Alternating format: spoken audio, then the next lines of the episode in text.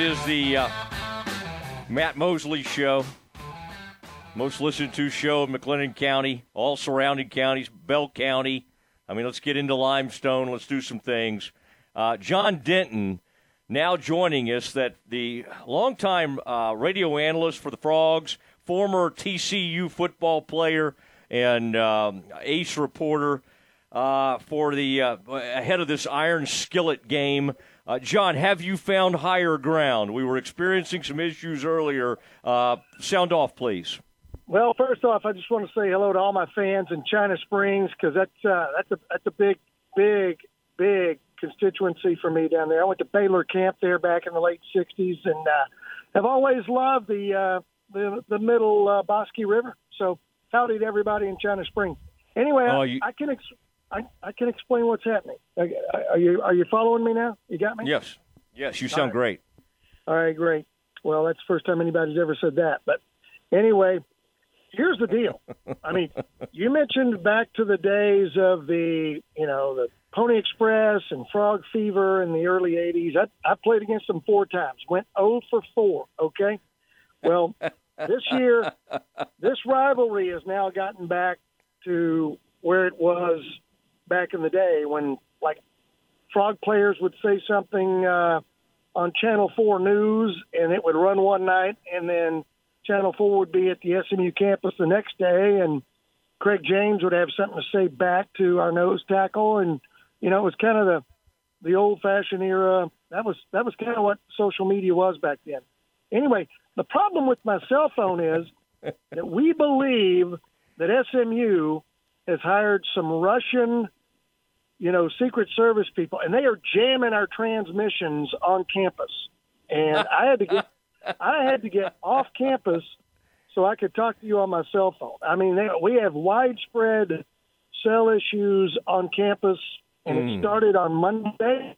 I'm, I'm fully laying at the feet of maybe the ghost of Ron Meyer floating around. Um, oh, you know, man. Mustang mania. I mean, we were having serious technical cellular issues on campus, so I had to get had to get off campus so we could file this very critical and and uh, you know radio uh, Marconi Emmy uh, Marconi winning report. So yeah, we're uh, we certainly are off to a good start. Boy, Ron Meyer conjures all sorts of memories. And in in, in later years, I would run into Mike Ford, who oh, yes. you probably played against. Uh, I, I don't. You probably played against Lance, and maybe you caught the end of Mike's uh, career as well. But my, I mean, yeah. for a for a kid uh, growing up in Kaufman County, uh, watching those games and seeing the Pony Express, that was uh, that was pretty amazing. And, and, and I still, when I see a high school quarterback try to do the option and the ball come out of there, you know, if they wait till just the right moment and the ball comes out of there, I mean, I think of Lance um, yeah. McIlhenny because I, there was there were faster quarterbacks out there that played at, at, at Oklahoma, of course. But as far as executing the pitch, I don't know if I've ever seen anybody – quite as good as it as as Lance was. He could be, oh. get blown up while pitching it, and it was almost always right on target. Oh yeah, I mean he was he was one of the best. You know, he wasn't the biggest guy, kind of a actually kind of a little squatty body quarterback, kind of you know right there along with like Rob Morshell. I mean they seem to have a, a cloning machine at Highland Park back in the day. All those guys would come out of there that were about five ten, about 205 and that could run the option and that you know that were that were really good athletes. But yeah, I mean he was one of the best. And really, I mean, you talk about back to the old days of of uh, Pony Express when they inserted Lance McIlhenny in that offense and really started to concentrate on running the football, and then you know they they didn't throw it a whole lot. When they did, it was to a wide out or to uh, a big tight end on a little seam pattern. They didn't do a lot of deep ball stuff. That's when that program took off. They beat Texas in Austin on that October day in 1980, and they never looked back. I mean, they were as good as I've ever seen up close and in person. All right, I, I, I want to get your take on on getting to know Sonny Dykes now, and I assume you probably crossed paths with him uh, over the years, you having played in the SWC and know and known his dad. What has um, Way, you know, it's got to be obviously he's a way different personality than Gary.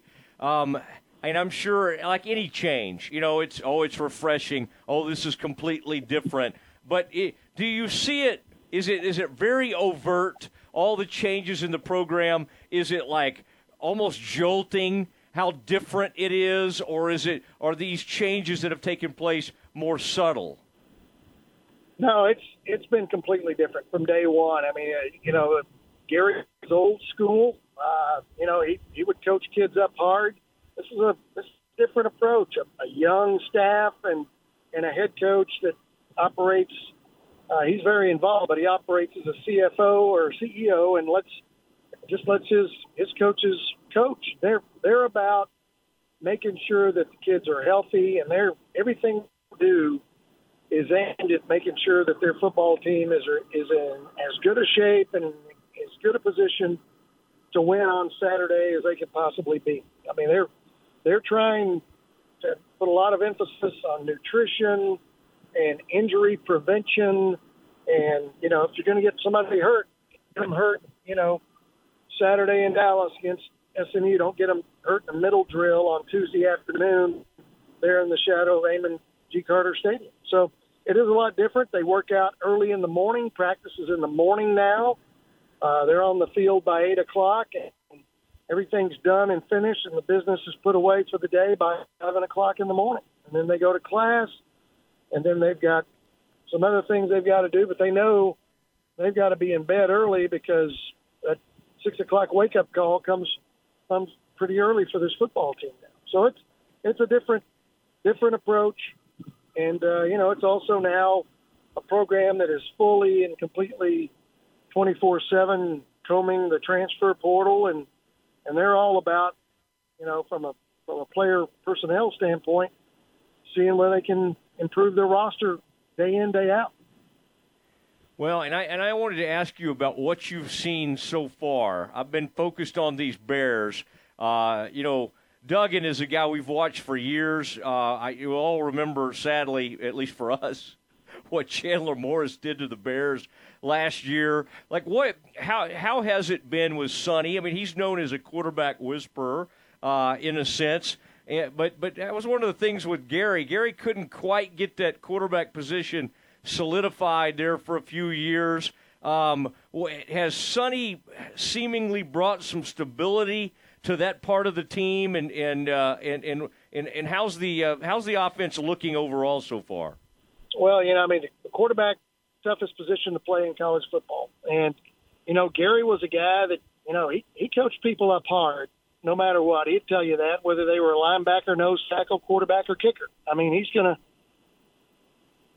They don't perform to the level. You know, I think Sonny's approach is let's let's get as many skilled people on the field as is possible, get the best players on the field, and give the quarterbacks an opportunity to succeed. And then part two is let's build up their confidence and, and give them confidence and let them know that we believe in them. And I think that's been probably the biggest difference, especially for Max Duggan, because everybody has said, well, he can't throw the ball. He's no good throwing the football. Other night against Tarleton, I don't care if he had been playing Alabama, Texas, or Baylor. Max Duggan is going to win if he keeps throwing the football the way he did against Tarleton State. I mean, he, he made some throws. Tarleton did a good job in spots, in coverage, and he put the ball right on the money. Best throwing game that he's had of his career, five touchdowns through the air, and I think that that speaks to Garrett Riley and Sonny Dykes and the approach they're taking. Now, Chandler Morris won the job because he could throw the deep ball better. And, you know, when he gets healthy, he's not going to play this week, but when he gets healthy in a couple of weeks, you know, you may you may see the uh, two quarterback system again if if we hit the hit the skids down the road against OU or Kansas. And um, you know, boy, who'd ever thought? Uh, you know, I knew that this week and next week were going to be interesting. SMU and then OU back to back. Now we're looking at this triple play of SMU, OU, and now Kansas, which all of a sudden looks like they're world beaters, but that's a whole other story. I mean, it's, it's going to be an interesting three weeks around TCU for sure. Well, how about that Leipold? That is uh, amazing. Talking to John Denton, the uh, uh, analyst, boy, does basketball, does football, a man for all seasons, we call him, played at TCU uh, and is getting ready to cover this exciting game. What a tough ticket. In fact, uh, uh, SMU announces this morning that it is a sellout. Joe Hoyt over at the Morning News put something up a little bit ago that somebody's trying to sell a couple of tickets for sixty-five thousand dollars. That's the dumbest thing. That's the dumbest thing I've ever heard. well, I mean, you know, if you pay... it's it's. I mean, this everybody's been talking. Even Gary Patterson used to say, "Oh, we need SMU to be good." Okay, well, SMU has beat us two years in a row now, and now Frog fans, you know, they've got their horns up. SMU's got their ears up you know, there's all these storylines. Sonny Dykes is going back into the octagon, so to speak, and SMU's going to be ready for him. And you know, it's Sonny had a great line yesterday in his presser. I don't know if you saw this or not, but he was just asked point blank about it. He said, "You know what? I get what SMU's all, you know, what they're what they're upset about." He goes, "If I was a fan and I bought a ticket, I'd be booing me too." So he, he, he gets it. I mean, little little bit of spike coming out there in uh, Sonny Dykes, but I mean that was a great line, and it's it's true. I think Sonny knows, you know what what's going to happen, and you know he's he's looking forward to getting out there and getting through the first quarter and letting the dust settle and the emotions settle a little bit, and getting to it. But you made a point earlier about quarterback play, and I think that's probably one of the big keys in this game for TCU. The last two times these teams have played and SMU prevailed, SMU outplayed TCU at the quarterback position. It wasn't defense, it wasn't coverage. The quarterback was the difference. Shane Buechele beat them two years ago. Mordecai beat them last year. And the TCU defense is going to have to do a good job locking down on Rashee Rice. Going to have to keep a handle on Mordecai. Don't let him – send everybody down the field on deep routes and then just take off running like he likes to do. They're going to have to be very good with contain, and that's that's going to be a challenge for this three-man front that TCU's now installed. The old four-two-five is out the door. Joe Gillespie, the new defensive coordinator who came in from Tulsa, has put in this three-three-five, and uh, with a three-man front, there are some spaces to work if you allow it. So the uh, the front and those linebackers four linebackers going to have to be really, really good on Saturday. All right, the iron skillet went missing for like 40 years or something. And then the yep. skillet the skillet, and that would have been around like 1946 or something. This all kind of started, and then at some point the skillet kind of went away. And I'm yep. fascinated with the whole. Uh, now, remind me, the first skillet, it was because a, a woman from TCU. I was watching. I looked this up. You'll be proud of me. She was an archivist. They they said, and she looked up, and there was like some way back, like the rivalry started in like 1915 but several years later, some guy came up with that like the skillet was going to be the trophy. But now remind us all why why it was cho- why the skillet was was the chosen trophy of, of of you know this became the iron skillet game. Well, you know, supposedly now, and I'm I got to I got I'm gonna you know I'm raising my right hand. I'm I'm swearing in if I was in a court of law and they got questions on this. You know, here we are, the Honorable Matt Mosley presiding. I'd have to say, I played. I was in the program at TCU five years. Played against SMU for four years. Nobody ever mentioned a skillet or a frying pan or Teflon coating or any lore related to cast iron to me while I was in school playing.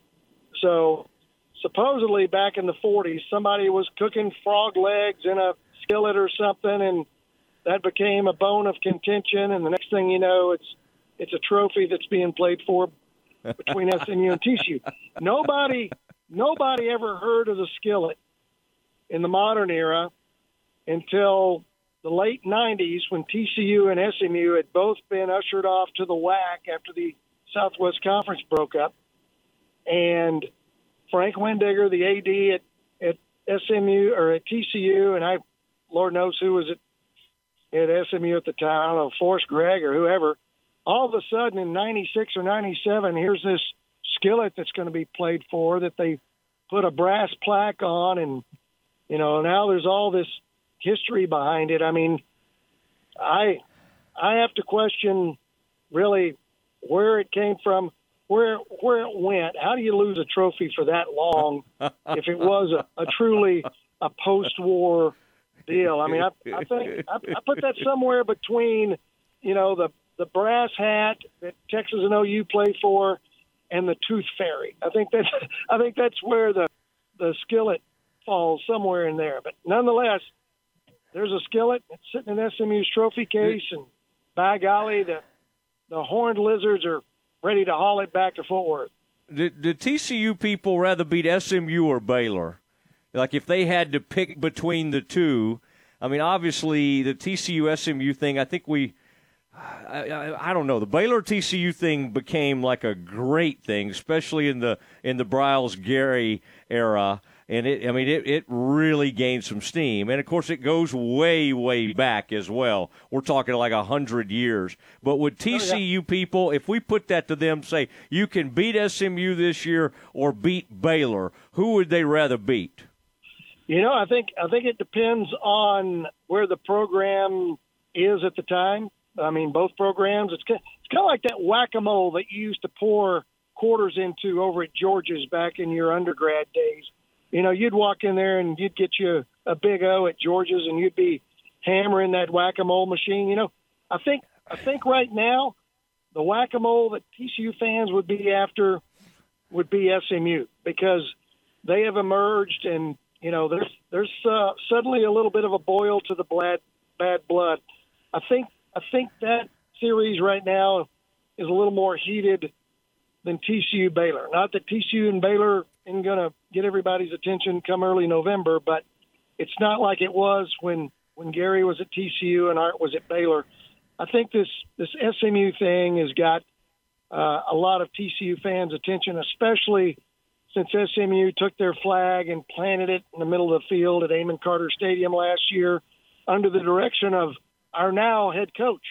So I think I think I think the whack a mole that needs hitting is the uh, the pony head, and then uh, you know check with me in November, and I'll I'll give you the, the temperature on on uh, on rivalry whack a mole then again. Well, John, it was great. I'm so glad we got you to higher ground. You sounded yeah. wonderful, and uh, and that, that worked out. That worked out beautifully, and I hope you get that cell service figured out over there on campus. I'm very concerned about that. But uh, right. uh, I hope all the uh, frogs have a safe trip over to Dallas and that uh, you enjoy what should be a really fun matchup on Saturday. Well, I'm I'm gonna I'm heading to Dallas right now to do a little spy work myself. We're gonna see. I've got a big pair of bolt cutters. We're gonna see if we can cut some cut some of the cell tower lines over near the SMU campus because you know I mean all's fair in love and war, right? Yeah, it uh, that is the case. Does SMU still run the pony out there? I was just thinking about it. They don't let a lot of live animals at games anymore. Do they still? Do they still get the guys out there and let them run around the field with the pony? Yeah, yeah. They they take Peruna okay. and they run him around. I mean, TCU setting and making history. By the way, I mean, in two of our first three games, for the first time ever in program history, we're going to have four-legged animals running around on the field before the game and whatnot. I mean, we've we had Ralphie two weeks ago at Colorado, and now we've got Peruna Saturday in Dallas. So, you know, I mean, I I'm thinking in November at McLane Stadium, we need to have you and the judge, whatever judge number 53 or whatever his number is now. I think we need to see you running that bear out there from goal line to goal line. I'd pay good money to see that. Make would that love would love to do it. The Bear used to get out there and drink Dr. Pepper, and then the PETA oh, folks oh, yeah. got a hold of us, and they do not let the Bears in that environment anymore. So, uh, you know, but I, I do love it. Love Shasta the cougar, all the live animals of the old SWC. I really appreciate it. It'll be great to have the the uh, cougar back in the conference. All right, uh, John, always fun, and uh, have a great call on Saturday. All right. We will talk to you soon and uh, take care of everybody along uh, the Brazos River Valley there, will you? We'll do it. We'll do it. There he goes. John Denton, long time. Uh, he was a player at TCU. Now the uh, analyst. He and Brian Estridge have all the call all the games. They're on BAP, IMG Learfield Radio, uh, TCU Horn Frogs. Okay, um, let's get into the five o'clock hour, and we've got a really cool uh, interview